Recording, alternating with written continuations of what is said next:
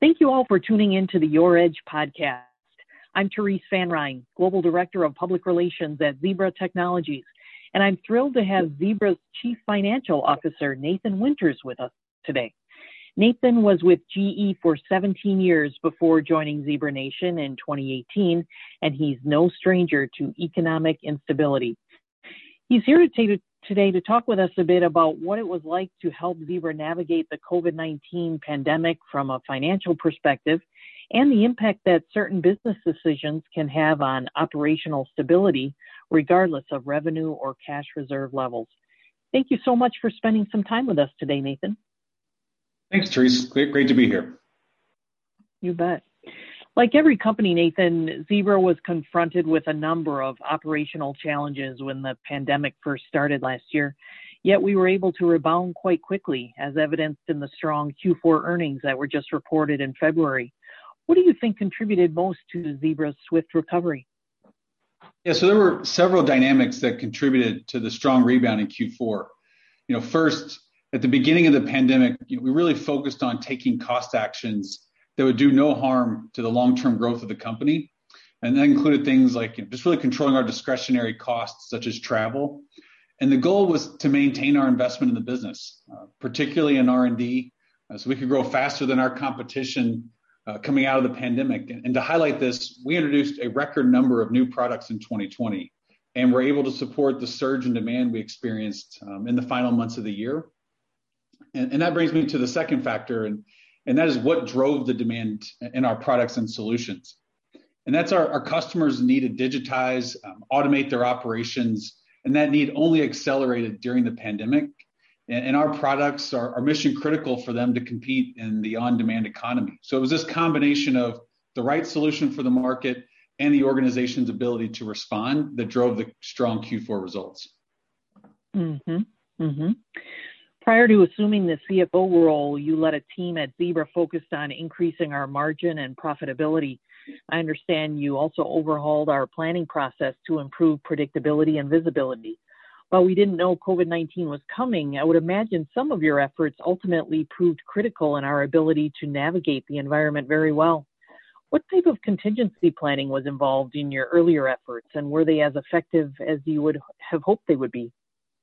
If you go back to the, the, the first part of that question, you know, all of our efforts over the past several years, really by the entire team to improve profitability, uh, diversify our supply chain, uh, improve our working capital efficiency, uh, paying down debt, all that contributed to our ability to navigate the crisis. Uh, and, it really gave us financial flexibility to maintain profitability, generate strong free cash flow uh, during the peak of the pandemic. Also, at the start of the pandemic, we simulated over 40 scenarios and had multiple meetings a week with the leadership team to gain alignment on the likely impact to the business, um, as well as the necessary actions we had to take to protect the company for each of those scenarios. You know, and there's there's one constant when planning, particularly in a volatile environment, and that's it. You're always most likely going to be wrong. Uh, so you have to stay agile and ready to pivot, uh, which we did. And, and fortunately, the latter part of the year was which much was much better than what we had anticipated or modeled, um, and we were able to respond to that. Mm-hmm. Sounds like flexibility was definitely key there. What role do you think our technology will play in the broader economic recovery? Yeah, you know, our technology, I'd say more importantly, our solutions uh, will continue to play a real pivotal role in the recovery of our entire customer base. Uh, Gartner did a study that found uh, during the pandemic, e-commerce adoption expanded as much in a few months as it did in the prior 10 years. And, and that really brings an incredible opportunity and challenge for our customer base. And you know, we're in great position to, to work with our partners to develop the right solutions to help them meet this challenge. Right. With budgets tight and economic uncertainty still looming, some companies may be hesitant to spend a lot on technology right now. However, others claim that it's risky not to invest in technology given the imbalance in supply and demand, continued labor shortages, and the need to increase operational capacity, whether in a retail, manufacturing, warehousing, healthcare, or transportation environment.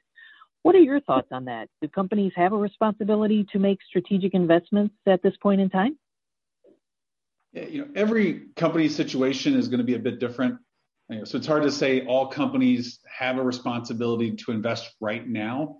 Uh, you know, with that said, I do believe that if you're if you're not allocating a percentage of your capital on strategic investments, you're ultimately going to fall behind your existing or new and emerging competition. And if you look, one of the reasons for Zebra's success for so many years is that the company's continued to invest and transform itself to meet the needs of the market.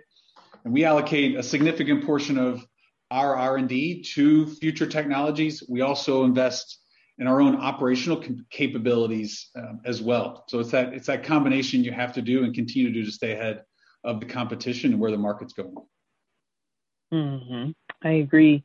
And Zebra's done an exceptional job at diversifying our portfolio over the decades as well. And I know many will say that has enabled us to better absorb the impact of economic downturns. Do you think that diversification is a smart strategy for all businesses? And if so, what's the best way for companies to execute such a strategy when spend capacity is limited? Yes, I, I believe, I absolutely believe that diversification is a smart strategy for all businesses you know, there's many forms of diversification. That could be geographic, so expanding into new markets that you don't participate in. Uh, product diversification, so you know, what are the products you're going to market, and do you have a diverse set of products? It could also be industry uh, diversification. The example of Zebra, that's you know, expanding into markets such as healthcare or government versus retail. You know, I think the, the key though is to have a, a clear vision and strategy for the company, and then you build a plan to diversify within the context of that strategy. So you don't want to just diversify for diversification's sake. And you know, like any decision, when resources or capacity is limited, you you have to prioritize and make trade-offs between diversification or continuing to invest in that core business. And, and those are trade-offs you have to make as a leadership team. Mm-hmm. Makes a lot of sense. Nathan, I'd like to pivot a bit and talk about the impact of employee diversity on a company's success. I know that you're a champion of inclusion and diversity and have become deeply invested in Zebra's values. How much does a company's culture influence financial performance based on your personal experience?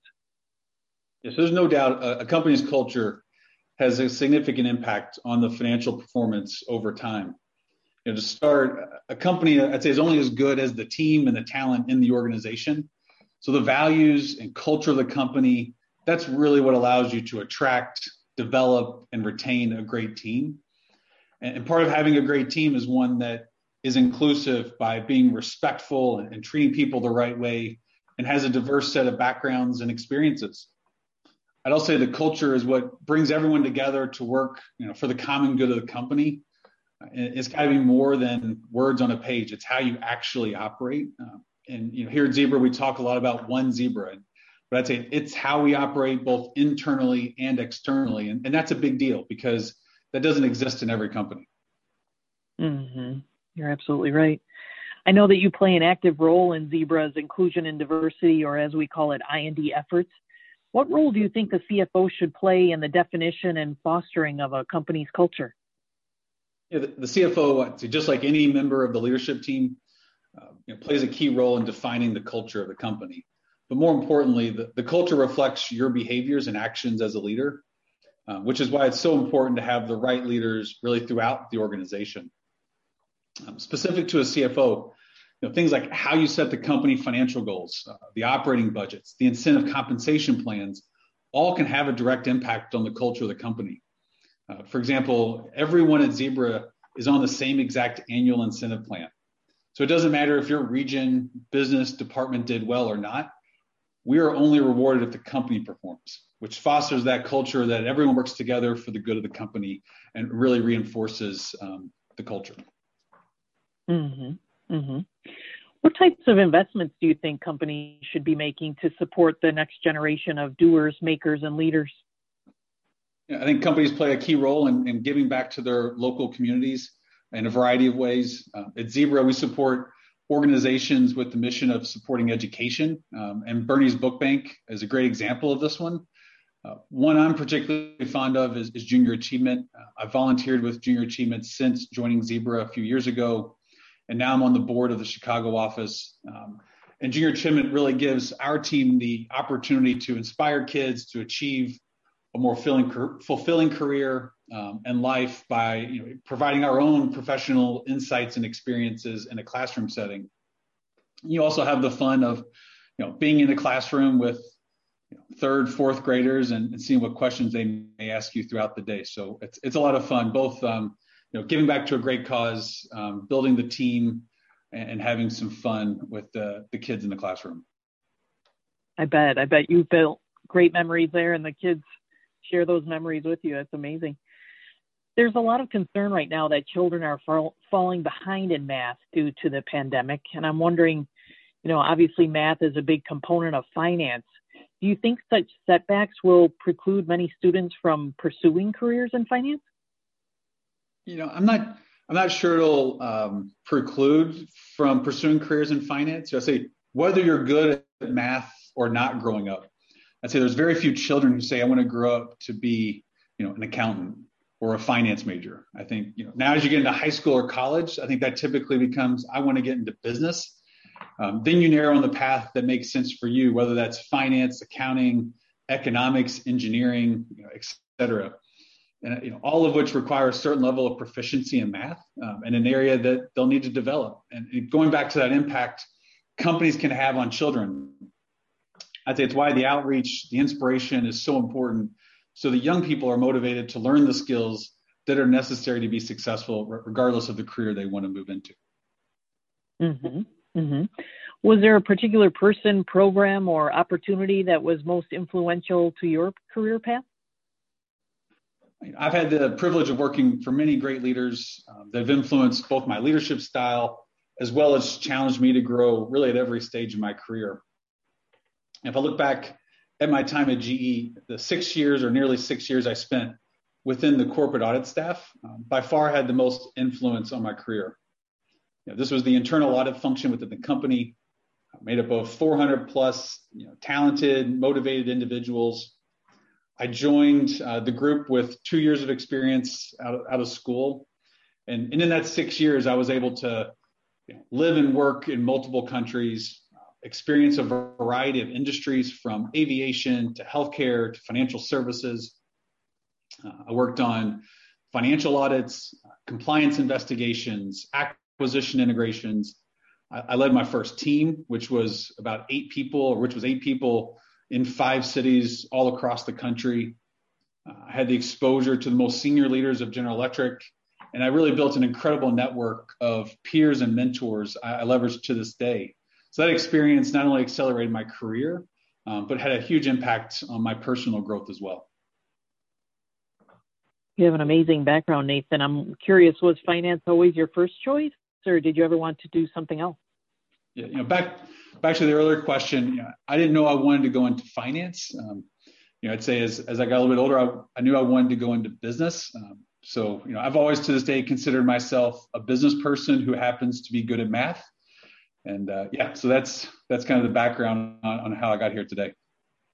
Gotcha. And I'm not so good at math, so that's why I'm in PR. So right. we need diversity, right? that's right. Um, clearly, the past year has been quite intense for all of us. How do you distress? Yeah, so I first I distress by I'd say exercising four to five days a week, even if it's for a quick workout, um, either cycling or, or going for a run when the weather allows. Um, over the past few months, though, I've, I've, found that working on puzzles at home has also helped with stress. Uh, it's an easy way uh, to step away from my computer for five to 10 minutes for a mental break. Um, so that's something that I've started to do over the last couple months. Uh, we also have a four year old daughter who um, you know, obviously keeps us busy, and she's always a fun way to distract myself from work. And I think, like a lot of people, uh, my wife and I are looking forward to the day when we can get back to traveling and, and doing what we enjoy. Um, getting out and seeing the world. Absolutely. Finally, Nathan, what are your personal goals for 2021? Yeah, so I, I spend quite a bit of time and always have reading you know, business publications, news publications, and so forth. Uh, one of the goals for me this year is to read more books um, from you know, military history, which I typically read, but also biographies and business related books. I've made a commitment to my team to write a brief summary and, and send it out um, to them periodically throughout the year to hold, you know, again, to hold myself accountable. Um, and I'm also spending more time with my alma mater, the University of Kentucky. So I recently joined their accounting advisory board for the business school, and I'm speaking at my first MBA course here over the next uh, month. Absolutely amazing. That's great that you're giving back to your school and, and to your communities as well. I wish you all the best of luck with those and want to thank you once again for taking the time to speak with us today, Nathan. We appreciate that everything you're doing to ensure Zebra is making smart business decisions so that we can continue to fully support customers and partners in these challenging times. Thank you, Nathan. Thanks, Therese. I also want to thank our listeners for tuning in. If you've missed our past conversations with Zebra leaders, I encourage you to check out the Your Edge blog where all of our past podcasts are archived. You can also subscribe to biweekly alerts to new content so that you never miss a discussion again. I'm Therese Van Ryne, signing off until next time.